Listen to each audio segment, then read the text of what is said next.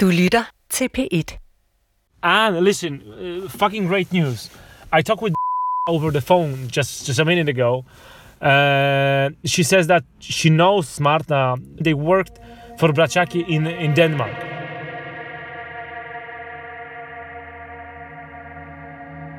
I flere måneder, der har min polske kollega Patrick forsøgt at få hul igennem til nogle af de her kvinder, der angiveligt har arbejdet som prostituerede for Brachacki-brødrene i Danmark. Og flere gange har han faktisk været tæt på at lykkes. For eksempel for et par måneder siden, hvor jeg fik den her besked. I found one of ex-prostitutes who worked for Brachacki briefly, and she's super spooky and like crazy, like how did I find her, etc. So, and she's calling some police officers who worked with her years ago just to check it out who I am and what I do. Like, I think I'm halfway of convincing her to talk with me. Men kort efter skrev han så til mig, at kilden alligevel ikke vil mødes med ham. Gang på gang ender de her kvinder, som Patrick får fat på, med at springe fra. Og det er der en primær grund til. De er bange. For selvom vi ikke beder dem stå frem med hverken navn eller ansigt, så frygter de stadig brødrene, fortæller de til Patrick. Så da Patrick sender mig den her besked om, at han igen har fået hul igennem til en tidligere prostitueret, der siger, at hun ved noget om mordbranden, så er jeg egentlig ikke særlig optimistisk. Jeg tænker, at det nok går som de andre gange. Men så ringer han og er meget begejstret. She's willing to talk with me. She doesn't want to go on the record with her face and anything else, but she agreed to talk and she says that she has a lot of information. So, yeah. Fra P1 Dokumentar. Det her er Det Brændte Bordel.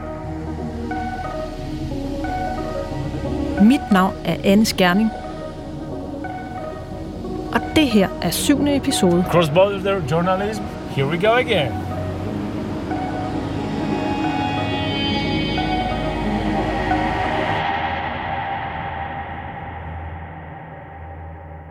Da Patrick ringer tilbage til mig, når jeg nærmest ikke er for tændt for min båndoptager, før informationerne vælter ud af røret. Det første Patrick fortæller mig om, er Marta. For ifølge kilden, så var Marta først en selvstændig ruffer i Polen. Hvilket jo passer med den dom, Patrick har fået indsigt i, hvor hun netop er dømt for rufferi.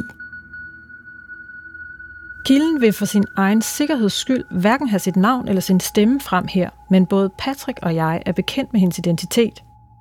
Og vi har fået bekræftet, at hun har arbejdet som prostitueret i Danmark. Hun fortæller, at dem hun arbejdede for i Danmark, det var Brachacki-brødrene. Og det er derfor, hun har informationer om Marta. Hun fortæller os om en helt bestemt person, der fik Marta til Danmark. Og den her person spiller angiveligt en central rolle i forhold til, hvorfor der blev sat ild til bordellet i Heimdalsgade.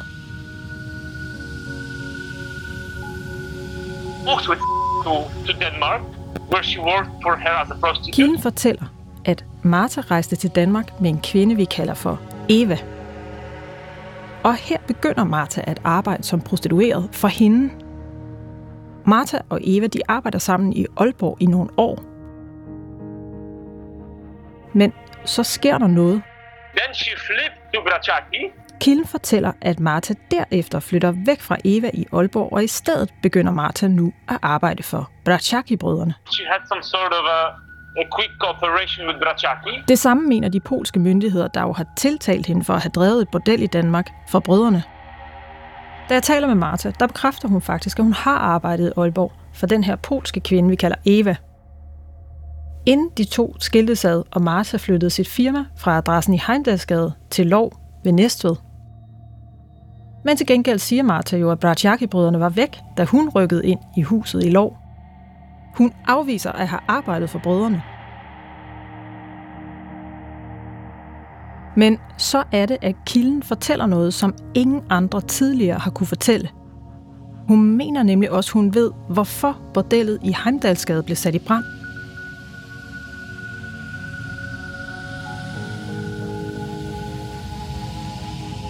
Det kilden først fortæller til Patrick, det er, at den her brand på bordellet var udløst af en konflikt mellem to polske bordelgrupper i Aalborg. Hun bekræfter altså det, som polske myndigheder tidligere har meldt ud. Men det, der er rigtig interessant, det er, at hun mener, at den anden part i konflikten, det er den her kvinde, der fik Marta til Danmark, nemlig hende, vi kalder Eva.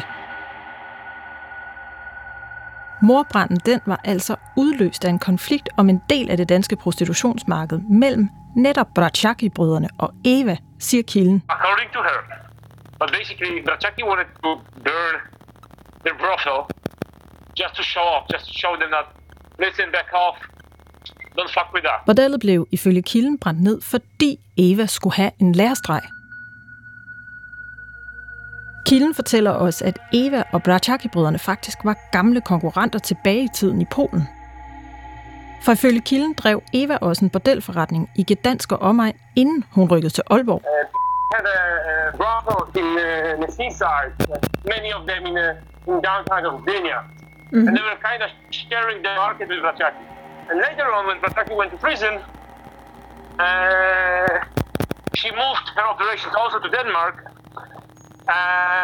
And when Brachacki came out of the arrest, and they also moved to Denmark to do their brothel business.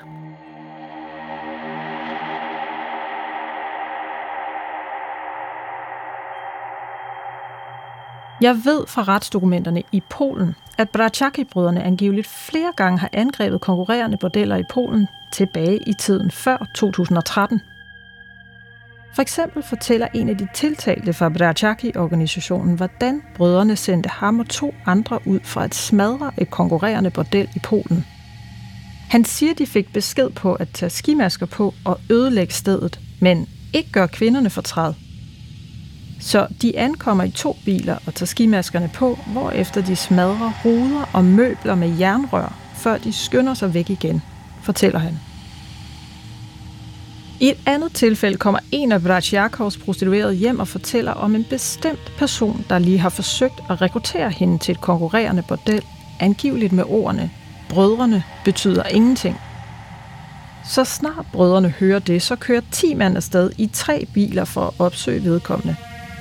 Og da hele flokken kommer brasende ind, så begynder manden at undskylde, og brødrene advarer ham mod nogensinde at gøre noget lignende igen. Det kan jeg se i det polske anklageskrift.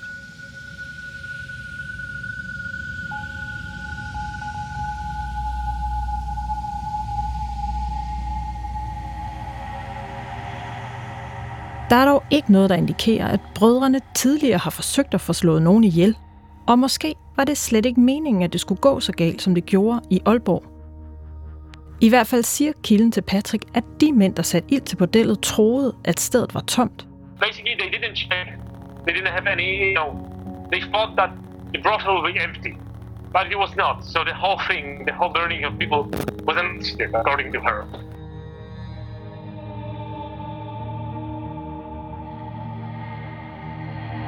Jeg har spurgt politiet, om det også er deres opfattelse, at mordbranden var udløst af en konflikt mellem Eva og Brachacki-brødrene. Men de har ikke ønsket at kommentere på det, som kilden siger. Jeg har også spurgt Marta, om det er hendes opfattelse, men hun vil heller ikke kommentere på det. Jeg prøver nu at få en række andre kilder med kendskab til sagen til at forholde sig til de ting, som den her tidligere prostituerede fortæller om Brachacki-brødrene og Eva. Og til sidst får jeg hul igennem til en person, der kender sagen indenfra, men som ønsker at være anonym. Men den her kilde mener også, at det var Eva, der drev bordellet i Heimdalsgade, da det blev brændt ned i 2017. Kilden siger, at Eva har været en konkurrent til Brachacki igennem mange år. Først i Polen og siden i Danmark, præcis som den prostituerede fortalte til Patrick. Jeg søger nu på Evas rigtige navn for at se, om hun stadig er i Danmark. Det jeg kan se er, at hun tidligere har haft et massagefirma i Aalborg, og at hun for nylig har oprettet et nyt firma i Aalborg og har privatadresse samme sted. Så jeg vil prøve at få hende i tale. Høre, hvordan hun oplevede den her januarnat i 2017, om hun havde en konflikt med brødrene, og hvorfor hun tror, at bordellet blev brændt ned. Derfor ringer jeg til Eva. Velkommen til telefonsvareren. Venligst indtal en besked efter biptonen. Men jeg kan ikke komme igennem på det telefonnummer, jeg kan finde på hende. Så jeg sender hende i stedet en mail. Jeg spørger hende blandt andet, om det var hende, der stod bag bordellet i Heimdalsgade, da det brændte. Jeg spørger hende også, om det er rigtigt, at hun og Brachacki-brødrene har været rivaler, både i Polen og i Danmark. Og så spørger jeg, om hun ved, hvad der fik 9 gerningsmænd til at køre hele vejen fra Polen til Danmark for at brænde bordellet ned. Og så får jeg svar. Jeg vil ikke kommentere sagen, fordi jeg er vidne i sagen mod Braciaki, og derfor vil jeg afgive min forklaring i retten. Min tidligere virksomhed er lukket i 2018. Jeg har lagt mit tidligere liv bag mig.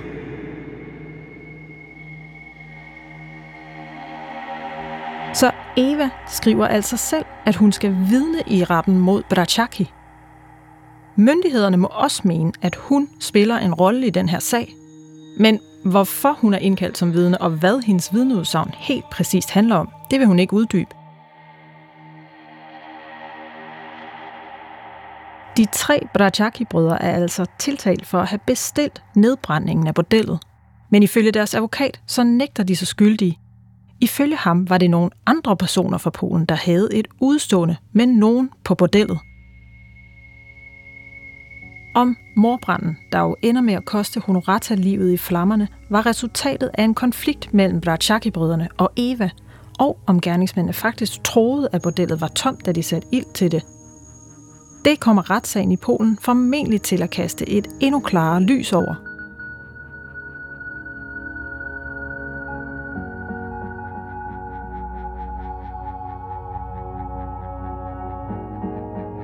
Der er dog stadig noget, jeg undrer mig over.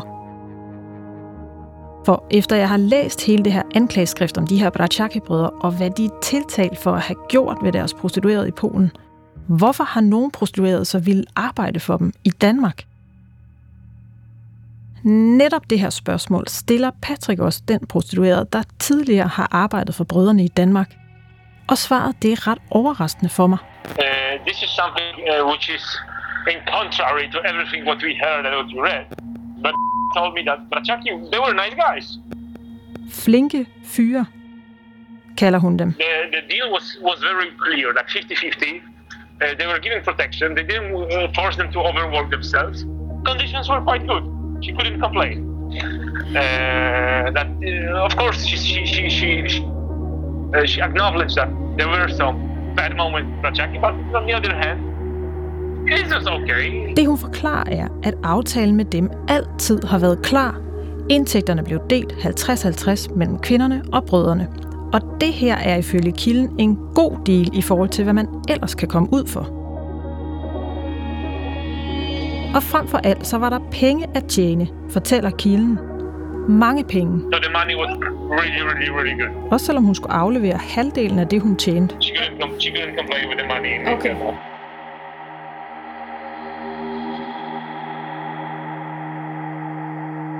Jeg har jo tidligere set, hvordan de her jobannoncer på den polske hjemmeside lover, at de prostituerede kan tjene svimlende høje beløb. Men jeg har også fundet andre ting, der peger på, hvor meget de her udenlandske prostituerede nogle gange kan tjene i Danmark. For eksempel siger Marta, da hun bliver afhørt af politiet i efteråret 2016, at hun har 2-3 kunder om dagen og tjener op imod 40.000 kroner om måneden skattefrit.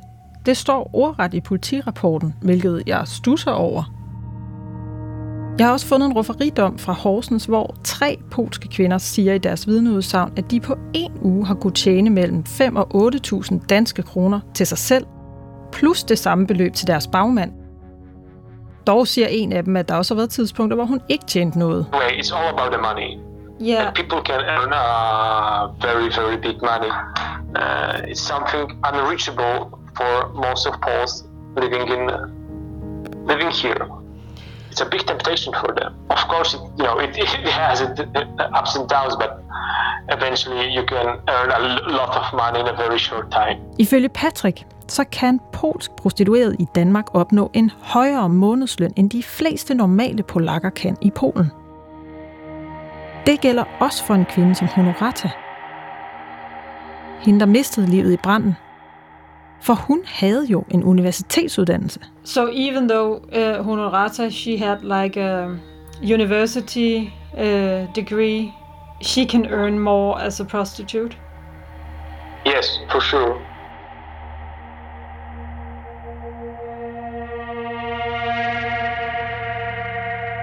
Jeg samler informationerne om, hvor meget de udenlandske prostituerede kan tjene i Danmark, og viser dem til Sine Plambæk fra Dansk Institut for Internationale Studier. Jeg har forsket i sexarbejde og menneskehandel og moderne slaveri og migration, kvinders migration, de seneste cirka 20 år. Danmark er et sted, hvor man kan tjene relativt mange penge som sexarbejder, hvis vi sammenligner med andre lande. Så selvom at de skal betale en del til de mennesker, der har fået dem til Danmark, så kommer de til at tjene ret godt. Og selvom at Polen er så tæt på os og en del af Europa, så er der stadigvæk områder i Polen, hvor man tjener meget lidt, og hvor der er forskellige niveauer af fattigdom, hvor man har brug for pengene. Det her med 50-50-fordelingen, det er ikke usædvanligt. Det ser man hos rigtig mange af de her sexarbejdsmigranter. Nogle mener faktisk, at 50-50 er ret godt. Der er andre grupper, hvor vi ser, at det er 70-30, altså at bagkvinder får 70%, og kvinden kun får 30%. Det her det får mig til at spekulere over, hvor mange penge der egentlig er i det danske prostitutionsmarked, og hvor mange mænd, der køber sex fra prostituerede. Hvis man ser på, hvor mange danske mænd, der køber sex, så er det angiveligt ca. 15%, eller lidt over 250.000 individer, der har prøvet det en eller flere gange.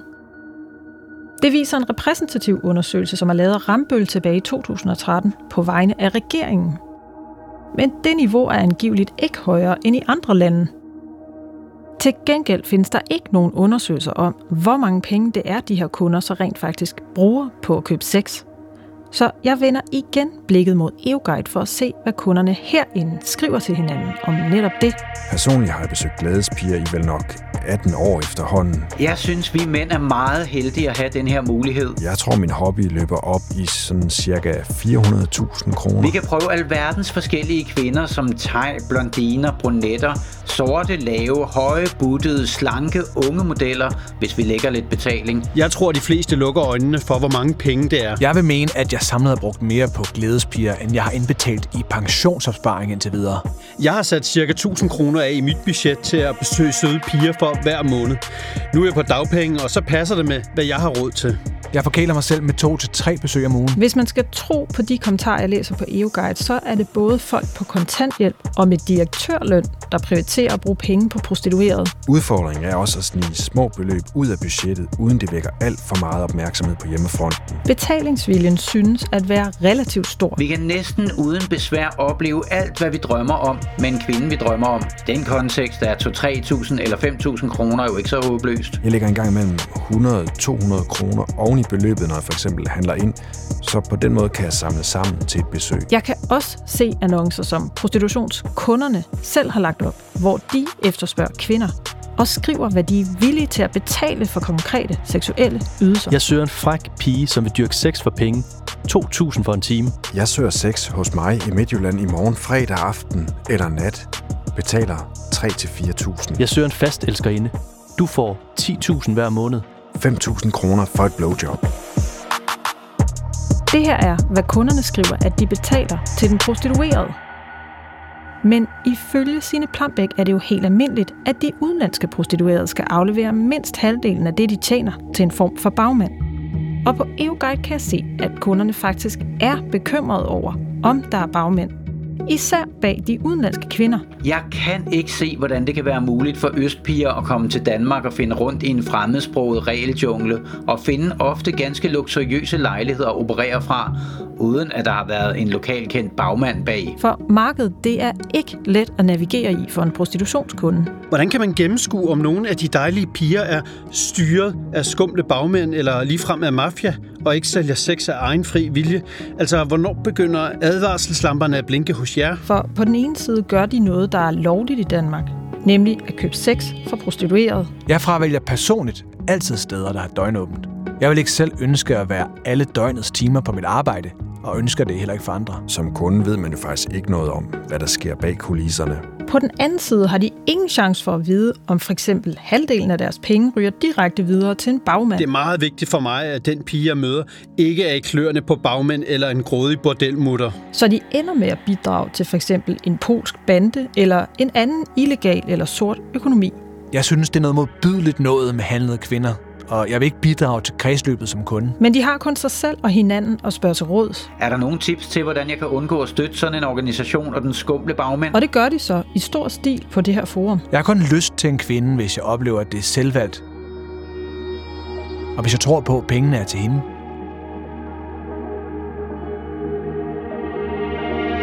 Hvis vi zoomer ud og ser på alt det, jeg har fundet frem til i løbet af den her rejse gennem prostitutionens Danmarkskort, så kan det være ret svært for danske prostitutionskunder at finde ud af, hvem deres penge egentlig ender hos.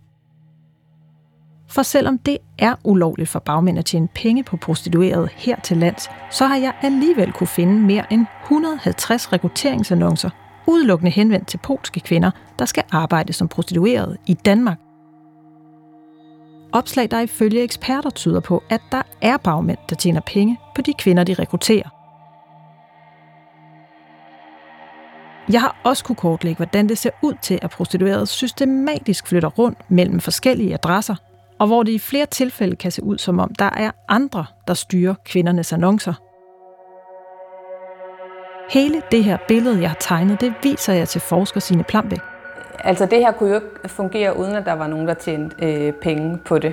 At det kan fortsætte i så mange år, og at der er nogle af de sager, vi har set i Danmark, en kamp om markedet, viser jo tydeligt, at der er en mulighed for at tjene penge på det. Og når der er kamp om markedet, og kamp om at få at eje industrien, hvis man kan sige det på den måde, så ser vi hyppigere i de østeuropæiske grupperinger, at det udløser vold og meget voldelige reaktioner, enten mod kvinderne eller mod hinanden. Den her hyppige cirkulation af de udenlandske prostituerede, som jeg kan se i min kortlægning, og som også er omtalt i flere domme, det indikerer ifølge Sten Schamburg-Müller, juraprofessor på Syddansk Universitet, at mange udenlandske prostituerede ofte ikke selv bestemmer over, hvor og hvornår de skal arbejde. De tegner jo ikke et billede af prostituerede, der har en særlig høj grad af selvbestemmelse, og sådan, det må man sige, de bliver sådan kørt rundt som sådan nogle andre sådan bagagevogne eller sådan, ikke?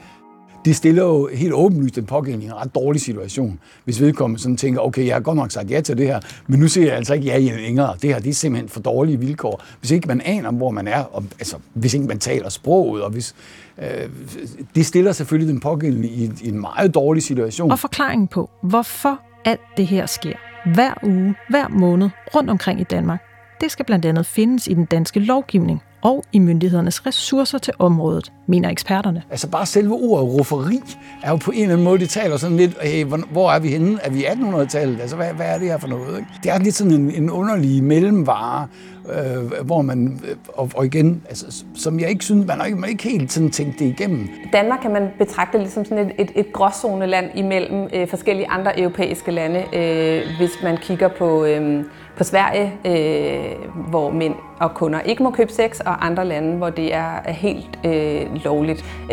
Og vi ved fra meget forskning, at det hjælper ikke kvinderne bedst muligt at forbyde at købe sex. Fordi så bliver meget af det endnu mere mørkelagt. Vi har endnu mindre adgang til at lave socialt arbejde og opsøgende arbejde. Så på mange måder har Danmark lagt sig et sted midt imellem.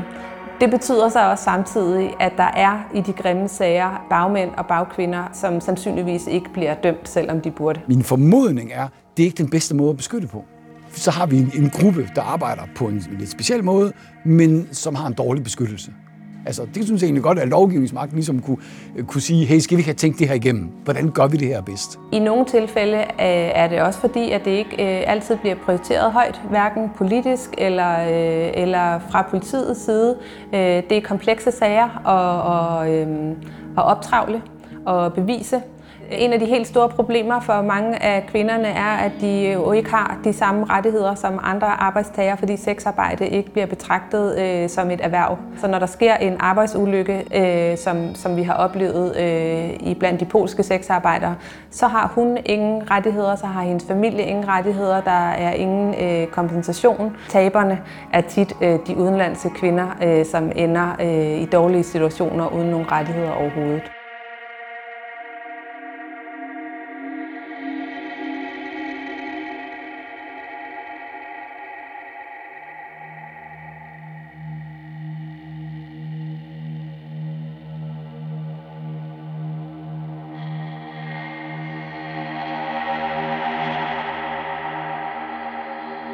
Lige nu er der en familie i Polen, som har tabt. På alle tænkelige måder. Honoratas familie. For da Patrick sidder sammen med dem, fortæller de, at de nu også er endt i økonomiske problemer, fordi de pludselig skal forsørge en lille pige. Honoratas efterladte datter. They are raising this girl by their own. And it's tough situation for them because as far as they told me that they didn't get any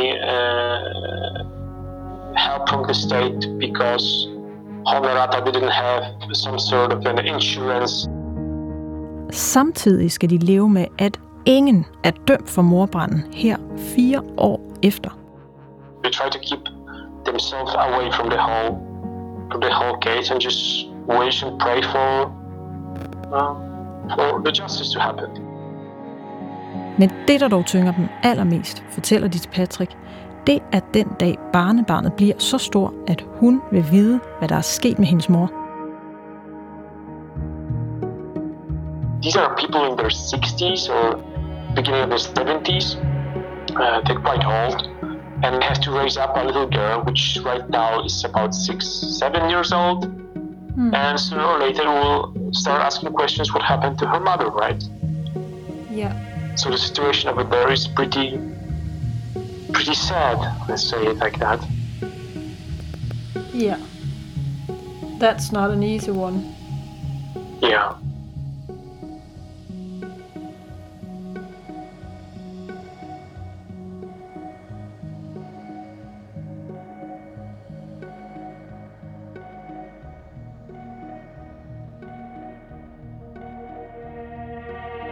I Polen, der skulle den her retssag mod Brachacki-brødrene, Marta og de andre tiltalte egentlig var gået i gang for flere måneder siden. Myndighederne har oplyst en række konkrete datoer her i 2021, men hver gang bliver datoen udsat. Det interessante for mig er, hvad der kommer frem under den her retssag. Kan det bevises, hvem der stod bag branden i Heimdalsgade? Hvad har de polske myndigheder af dokumentation for, at det hele bundet i en konflikt mellem 2 kriminelle bander i Aalborg, og kommer de med et svar på, hvorfor Honorata skulle dø?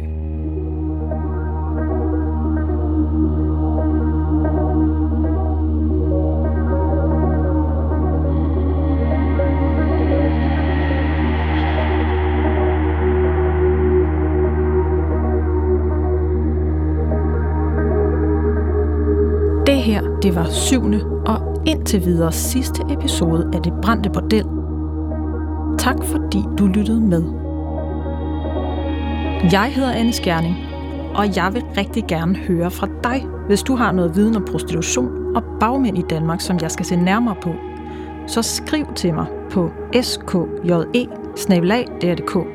Og hvis du vil være anonym, så send mig i stedet en krypteret mail på p1dokumentardr@protonmail.com. Albert Sacco og August Dyrborg har hjulpet med research til den her serie. Lyddesign er lavet af Nivoli Kirk. Temamusik er lavet af Asbjørn Kærgaard Pedersen. Stefan Hansen og Jens Wittner er redaktører.